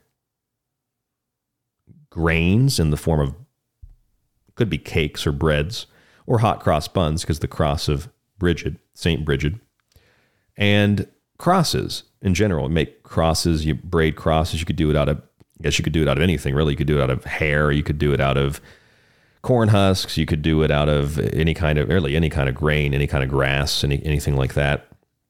So milk, grain, and crosses are really important. I don't know if you remember. If you're just joining us, you will remember because, or you won't. I don't know if you remember, but if you're, I say if you're not just, excuse me, if you're not joining us right now, if you've been listening to the whole show, you'll know that last year we had a milk or a formula shortage in the United States. This year we have an egg shortage in the United States and around the world. And February is the month of protection offered not only to, to nature in the form of like agriculture, like think of Demeter in Greece, agricultural goddess, uh, and her daughter Persephone, who was kidnapped by Hades to the, taken to the underworld. It's also protection for actual mothers or the concept of, of motherhood and femininity and birth and you know things like this. And so the mother, you know, could be symbolized by the breast milk, the egg shortage, and if you get a milk shortage and an egg shortage in the month of February or around the month of February, that's a really, really bad omen. That's a really, really bad sign. You, you, you can combine that with what we discussed last year when Russia initially invaded Ukraine, and that is since Russia is one of the, or if not the sole, uh, the sole largest uh, exporter of certain fertilizers, But Ukraine's one of the largest grain exporters in the world. And we had the, the, the Dutch farmers having their farms shut down and fires and explosions here in the United States. You know, just the crumbling of infrastructure mixed with the sabotage of industry. You have the cutting off of the head of the king in the springtime. Normally, the king is killed in the in the fall. You have the Last Supper of Christ. You have the the honoring and the, the paying of respects to the crops.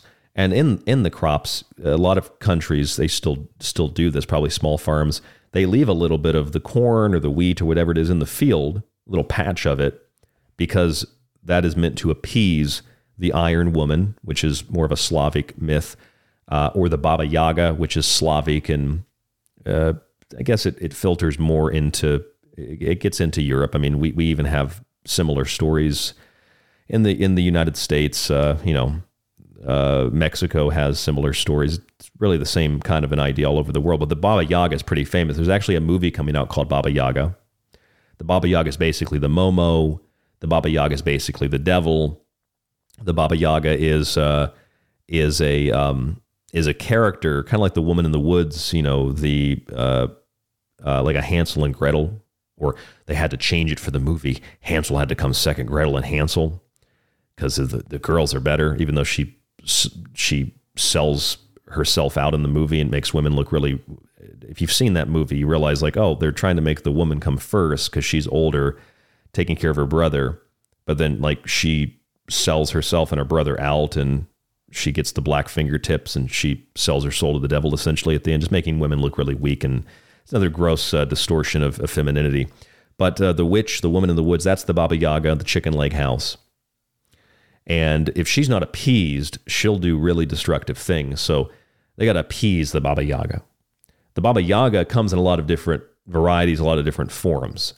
Uh, the Iron Woman is another name for her, or the Vidma, V I D M A or V I D apostrophe M A. Vidma is a Ukrainian witch or a Ukrainian demon, vampire, or the embodiment of natural disasters, uh, earthquakes, could be just weather in general, hailstorms, lightning storms, uh, you know, could be a, a, a, fire, could be a lot of different things. She's also, or uh, generally seen as a she, this witch, is also the patron, if you will, of milk and of crops, as I said the Baba Yaga is. So milk and crops. So this is the Baba Yaga. The Baba Yaga is a distorted woman. So if you have a Baba Yaga or you have a, a Vidma or you have an Iron Woman or whatever you want to call her, she's a distortion of femininity. Whether that's the, the, the feminine essence of the earth or of, you know, of the woman, uh, of, a, of a human woman. This character, it, it, it feels like, really does feel like, is being honored with this conflict in Ukraine. And the reason I say that is because if you remember the the spirit cooking and the Aleister Crowley spirit cakes and menstrual blood and real blood and sperm and milk and all mixing all this stuff together. I said in the last segment that there's there's kind of like a spirit cooking type of a th- I'm not talking about Pizzagate garbage. Get that garbage out of your head. Spirit cooking's a real thing and so is you know the Aleister Crowley Cake of Light ceremony. It's it's a very very real thing. So there is a similar kind of a spirit cooking happening in Ukraine, and it's kind of like the cauldron the rest of the world you know focuses on. This is the big thing. We're worried about nuclear war and all this. A lot of fear, a lot of energy. And that's not very purifying. That's not very cleansing. That's the opposite. You have this weird fetishizing of Ukraine, which is justification to put more money and more military equipment, et cetera, into the country. Uh, and even I said in the last segment that uh, a lot of porn websites have have had for a while, but especially last year, uh, Ukraine was trending. People wanted to see Ukrainian women having sex. Sure, there's a bunch of weird liberals with masks, two or three masks on their face, so they couldn't breathe. Some kind of erotic uh, asphyxiation thing going on but there was a, a literal weird sexual fetishizing. I mean, even Miss Ukraine, even the the pageants where they have these Ukrainian women, it's all weird sexual fetishizing, really re- weird sexual fetishizing, just because of the war, Russia, Putin's war, right? That was even the, that's in the news this morning. Live updates on Putin's war. it's just a talking point they all repeat. Yeah, it's it's completely Putin's war. So fetishizing that that's kind of like you know the sexual. That's like the sperm of the spirit cooking, and the money we put into this is energy. That's the it, that nurtures it. Without the money, the situation would just it would end. Might not be the way that some people want it to end, but it would end. We wouldn't be nurturing it. We it's the milk. The Azov battalion cutting themselves, bleeding into the soil with their their gods. That that's a real thing. Watch the videos of it. They're actual real Nazis, real Nazis, not Bernie Sanders National Socialist Nazis. These are real, like occult Nazis, which are different than socialist Nazis. These are brutal killers. And they're doing blood soil rituals right there in Ukraine. There's, there's swastikas on some of the tanks there, literally. And I got nothing wrong with the swastika. I've got like three swastikas in my studio. There's nothing wrong with a swastika. It's a cross doing a cartwheel across the floor. It's the Sonnenrad. It's the sun wheel. It's the four elements. It's the four seasons. It's the four horses. It's the four everything. It's the four corners, the four cardinal directions. It's not anti Semitic. You believe it, it is, then it is, whatever. But it's it's on the tanks. So, I mean, some of the top Ukrainian military officials have swastika bracelets. Have you seen that? This is the blood of war and ritual. In other words, the sexual fetishizing, the money, milk, and the blood and the war, this is spirit cooking, but spirit cooking for what? You know, right when Russia invaded Ukraine, there was a statue of St. Michael the Archangel, the patron saint who protects with a sword and a shield and a cross. The cross itself could be seen as a shield against evil, who's supposed to protect the country. A, a statue of St. Michael the Archangel began bleeding in Colorado. St. Michael conquers the ancient serpent. If St. Michael is bleeding, he's probably getting his ass kicked. It's not a good omen. Could be seen as a positive sign by some, but I see that as a bad omen. That was literally like the this within the same 24 48 hour period. I don't know when it exactly started happening. There was a news report I think on the 23rd. But that same 24 hour period of Russia going into Ukraine, obviously time difference because this was Colorado and then Ukraine, very big different t- time difference. But as that was happening, the statue of St. Michael the Archangel started bleeding. This statue this lady had in Colorado. It's all over the news. And it had nothing to do with Ukraine. We, Russia hadn't invaded yet. This was the day before. And St. Michael is the patron saint of Ukraine. Weighs souls during the final judgment.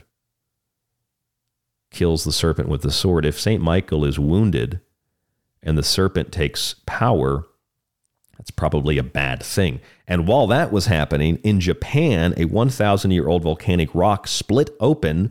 That rock was supposed to have contained a beautiful woman called Tamamo no Mae. In other words, the Japanese Momo or the Japanese Baba Yaga in Chinese or in Mandarin, and Mo is the devil. It's basically a female demon spirit. And that is the Japanese version of the Slavic Baba Yaga or the Iron Woman or the Vidma. And you know what the Vidma is? This is no joke. This is a very real thing. In fact, let me turn around here and look. I, I'd I was just checking on my bookshelf, the Encyclopedia of Witchcraft. I have a copy of it. You go into that book and you look up Vidma. You know what the Vidma is? The Vidma is literally the serpent. The Vidma is a lot of things vampire, succubus, incubus. It could be a lot of things. But the Vidma is the serpent. So if that statue of St. Michael the Archangel is bleeding while trying to conquer the serpent, and the next day Russia invades Ukraine, which is supposedly protected by St. Michael the Archangel, and everything that has gone into this war over the last year, you know, the milk shortage last year, the egg shortage this year, the cutting off the head of the king in the spring, the rising prices, more supply chain issues, food distribution issues, industrial sabotage, you name it. The sexual fetishizing of Ukraine, the sperm, the money that nurtures that war, the milk and the blood of the Azov battalion and all the innocent people who have died because Ukraine puts military equipment next to schools and hospitals because they're psychotic. Even the liberal Amnesty International acknowledged that and we're like, wow, they're, they're putting tanks next to schools. So when the Russians hit the tanks, they're hitting schools. I mean, that's that's next level stuff. That is next level stuff. Nobody wants to talk. Even Amnesty International said that. I mean, that's like the equivalent of like, I don't know, the Southern Poverty Law Center being like, yeah, they're they're they're actual Nazis. Just telling the truth and acknowledging it. Real Snopes acknowledging it. Like, yeah, they're Nazis. Real actual Nazis. So this these are the, the elements of spirit cooking. Just like Blue's Clues. What could what could Blue want to do with these three elements? Probably want to do a spirit cooking ritual. The kids scream out, Spirit cooking, spirit cooking.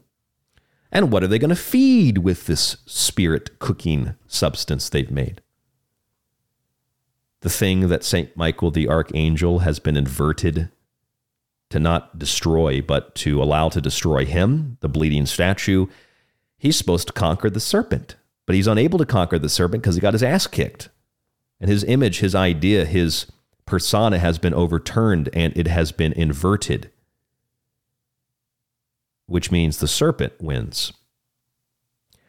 And the serpent just so happens to be, if you have a book or go on the internet, type in Vidma, witchcraft, you'll find that in Ukrainian folklore, the Vidma, which is the vampire, the demon, the devil, the Baba Yaga, the Iron Woman, agriculture, the field, uh, the inverted mother, distorted woman, the one that takes children, destroys the milk, destroys the crops if you don't give her offerings. She is the serpent, kind of like the whore of Babylon or the prostitute of the beast in Revelation, the red woman, the bloody Lilith. They're spirit cooking for the Vidma, which is the serpent, which St. Michael couldn't conquer because St. Michael got hit in the head and bled out. Now, th- this is happening in a very symbolic way. In some capacity, it's happening in a very, very real way because St. Michael the Archangel really is the patron saint of Ukraine. He really does slay the dragon or the serpent. And right before that invasion occurred last year, a, st- a statue was bleeding, uh, completely unrelated to what was going to happen in the next few hours. And, and the Vatican was even going to, and, and, and I never saw a follow up story, they were going to investigate this. It, it happens on occasion. It can be explained scientifically, but even scientifically, paint ran or water got in through a crack in a statue. Not in the case of this little, t- this smaller statue. This wasn't a giant statue. Could leak out the eyes. It's still an omen. It's still an omen, good or bad. And if St. Michael is bleeding, that is not a good sign that implies and insinuates that Saint Michael is is potentially uh, suffering a fatal head wound. That is not good. That means the serpent would conquer Saint Michael. Saint Michael, the sun, the sun, which is what he represents, would be engulfed by Leviathan. That darkness that's on the outside of Ouroboros. That's not a good omen. And then when you factor in, as I said, this begins in the month of cleansing and purification, Imbolc, Valentine's Day, or Lupercalia, which is heavy on the blood and heavy on fertility and heavy on regeneration. The month of protection for women, Juno Sospita, Juno Februa, Brigid, St. Agatha, St. Brigid. The milk formula shortage, the egg shortage, the protection of the mother or the grain, but we had because of the exports being cut off and all that. That's a cutting off of the head of the king in the spring, not in the fall. That guarantees starvation, not abundance. All of that guarantees that more people are going to die. That guarantees more people are going to starve. That guarantees there will be less abundance, less wealth in the world. War doesn't create those things, war destroys wealth, destroys production or leads to a, a, a worse place for all of us. And all of these things the eggs, the milk, protection of the mother in February if you distort those things, there's there's a name for the distortion of the egg and the milk and and the mother. The distortion is again called the Baba Yaga or the Iron Woman or the Vidma, which is the serpent that Saint Michael the archangel is supposed to slay. That again is not a good sign. That is a very very negative or dark omen. Now I maintain, at least in theory, I maintain that what is happening in Ukraine is an extremely complex, only from, I guess I shouldn't use that word, only from the point of view of like, it's obviously not like, oh, Russia for no reason invaded and Joe Biden's just a great guy that wants to help him out. It's little more complex than that. It's not that simple. That's what I mean by complex. But with all the stuff we've heard and seen out of Ukraine with the swastikas, with the the wolf's hook and the Azov battalion, the blood and soil rituals, the lightning coming out of the sky and striking tanks, uh, the UFOs, which are always seen during times of war. Read William Bramley, uh, The Gods of Eden. It's a great book on that. Um, there's a much more mystical, spiritual component taking place there in Ukraine. And with the the, I mean, you see, I don't know if you saw Joe Biden when he landed in Ukraine uh, and he he gets, or I think he went to Poland first, but he goes to Ukraine, flew into Poland, uh, and they have this big siren blaring, air raid sirens, and uh, reporters, even liberal reporters on the ground, people that otherwise probably support the war, uh, were saying that there's none of this has happened in there's haven't been an explosion or anything uh, occurring there in in weeks, maybe even it could have been even months. I, I heard weeks. Uh, it, it, it's very weird. Like they, they're cre- it, it's it's. I'm not saying that things haven't happened there, things haven't blown up, but they're they create this idea. Joe Biden's landing, he's bringing aid, and it's right in time because air raid sirens are going off. Take a listen to this.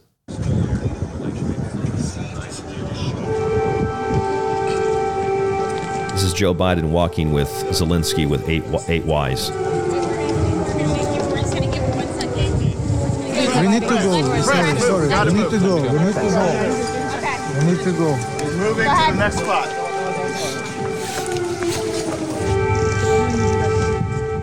This video actually shows all the saints and all the angels painted on this building behind Biden and Zelensky walking, and they have this air raid siren going.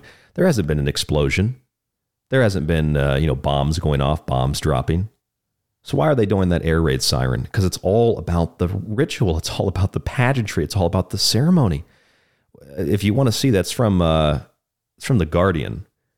Actually, just go to YouTube, type in Joe Biden sirens Ukraine, and here's the Guardian. And it's so weird because that scene at the beginning of the video, they're walking. I don't know what building this is, but it's a very it's like religious iconography all the saints and all the angels saying prayers and as joe biden and zelensky walk by there's this weird religious feeling to it. And so with the fear like with with joe biden basically and zelensky definitely zelensky oh we you know the russians hit poland with a missile that's nato ally we got to go in and kill the russians go attack them he's basically just barking at the us like israel does go fight our enemies. That's what uh, uh, uh, what's his name, who's the former uh, prime minister of Israel, uh, Netanyahu, whatever his name is. He said, you know, the U.S. is benefiting from the war, or Israel, excuse me, Israel is benefiting from the war of the U.S. is waging in the Middle East because they're taking out our our enemies, and that's what the U.S. is being used for in the case of Ukraine again. And Zelensky has this, they call him Churchill. He has more of like a Benjamin Netanyahu vibe to him than, than Churchill. Churchill wasn't a great, Churchill was an actual anti Semite, literally. They kind of forget to tell you that in history. But uh, it's, it's about pageantry. And uh, Zelensky has, he said, you know, we got to go attack Russia because a missile hit Poland. Turns out it was a Russian missile, but it was fired by Ukrainian forces. He's tried to spark World War III, literally, or just whatever you want to call it, nuclear holocaust, etc. Good thing Putin actually has some restraint. Because if he didn't, and he was the kind of guy they tell us he was in the news, he'd have, he'd have probably just I mean, he's that evil. He'd have probably just leveled Ukraine every single, but he's not there to do that. So Putin's telling us a little bit of the truth, probably not a lot. Biden is telling us nothing. He didn't even tell us he was going to Ukraine. It's, it's all a big joke. And Joe Biden called for a basically a World War III. We got to continue fighting. We got to continue supporting this war. We got to continue to, to, to, back, you know, the good guys. Just pushing us closer and closer and closer to that idea of, of a fiery Holocaust, a fiery ending to the world.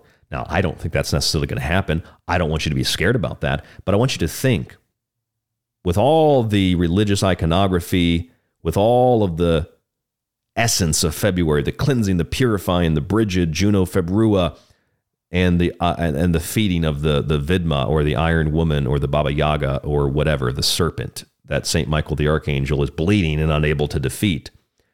Uh, Saint Michael the Archangel, the patron saint of Ukraine of Ukraine and of Kiev in particular. They have these sirens blaring when Joe Biden arrives. I'm sure you've heard that on other other shows by now. And then Joe Biden gets there, and just like Zelensky, trying to just push for and, and, and spark. It's just someone used use the weapon. Big EMP, neutron bomb, uh, an atomic weapon, just something, just blow something up so we can just launch everything. And there's there's the weird um, theological, spiritual, if you will, religious uh, uh, feeling to this. Uh, just just like um, I actually uh, called into uh, uh, Ground Zero the other night. Kristan Harris, a friend of ours here on the Secret Teachings, he was he was being interviewed by Clyde, and um, he brought up a point. I, I, had said something. I said I don't think you guys should be worried about the war in Ukraine. I think you should be worried about what Donald Trump's plan is if he becomes president. Apparently, he's going to have firing squads and guillotines. That's what the Rolling Stone reported. Trump actually was talking about um, prosecuting and executing violent drug offenses and violent criminals, which I'm all for, as long as they go through a, a real trial of um, uh, jury of their peers and the evidence is presented and they're convicted, then I'm all for. The death penalty for violent violent criminals and for people that, um, well, actually, I think if you're a rapist, I think you should just get your penis cut off, as far as I'm concerned. Uh, or if you're a woman, something equally horrific should happen to you. But maybe that's just the the monster in me talking. Uh, the point is, though, uh, Harris said I think that they bring up the idea of the guillotines because that really makes Christians nervous. And he's right. You know, he, he referenced uh, Thieves in the Night, that movie. Um, I was thinking Left Behind. That's all I saw. Guillotines cutting people's heads off because they, they were left behind when the rapture happened. And then after the rapture, they're on earth for seven years, seven years of tribulation. Uh, the Antichrist comes to power, and then the the few that decide, I think I'm going to follow the path of Jesus. I guess those friends of mine, my parents or whoever, they were right. They were Christians, were right. Jesus is real. And then they the evil people come around with guillotines and cut your head off. They're playing on those religious ideas. They're playing on the ideas, earthquakes, planes falling out of the sky, plagues of disease and chemicals in the air, and World War III, and nuclear holocaust, and fire engulfing the earth, because a majority of the world's population, Muslims, Christians, Jews, etc., believe in these things. I mean, Ragnarok, the end of the world, doesn't have to be Christian, Muslim, Jew. It could be anything. Most religions like hardcore religions, even just folklore and mythology, the, the idea of the end of the world. And it's, it's usually natural, it's nature, it's the changing of the seasons, the four horses, the four seasons. But a lot of people believe it literally. And, and maybe that means it's it, the prophecies, if you will, are real, or they're just fulfilling these prophecies. But people are being shown these, these images and told these things because it plays on their religious beliefs, their desire to believe in certain, certain things, knowing that Allah will save them, Jesus will save them something divine will save them. So subconsciously, as I've said before, they they give up. They give up. And now is not the time to give up. You certainly don't give up now. Because this is when we have the most power. It's so naked. It's so obvious that even people that would normally support the, the hoopla are not supporting it and realizing fake air raids are real air raid signs, but fake fake air raid sirens essentially. It's all pageantry walking past the angels and all the saints, and something's just not right. And with all that fetishizing, all that money, and all that blood, you know, just like I do, what we're looking at here. Spirit cooking ritual to feed the Baba Yaga, the Iron Woman, and the Vidma, or the serpent that St. Michael is supposed to conquer.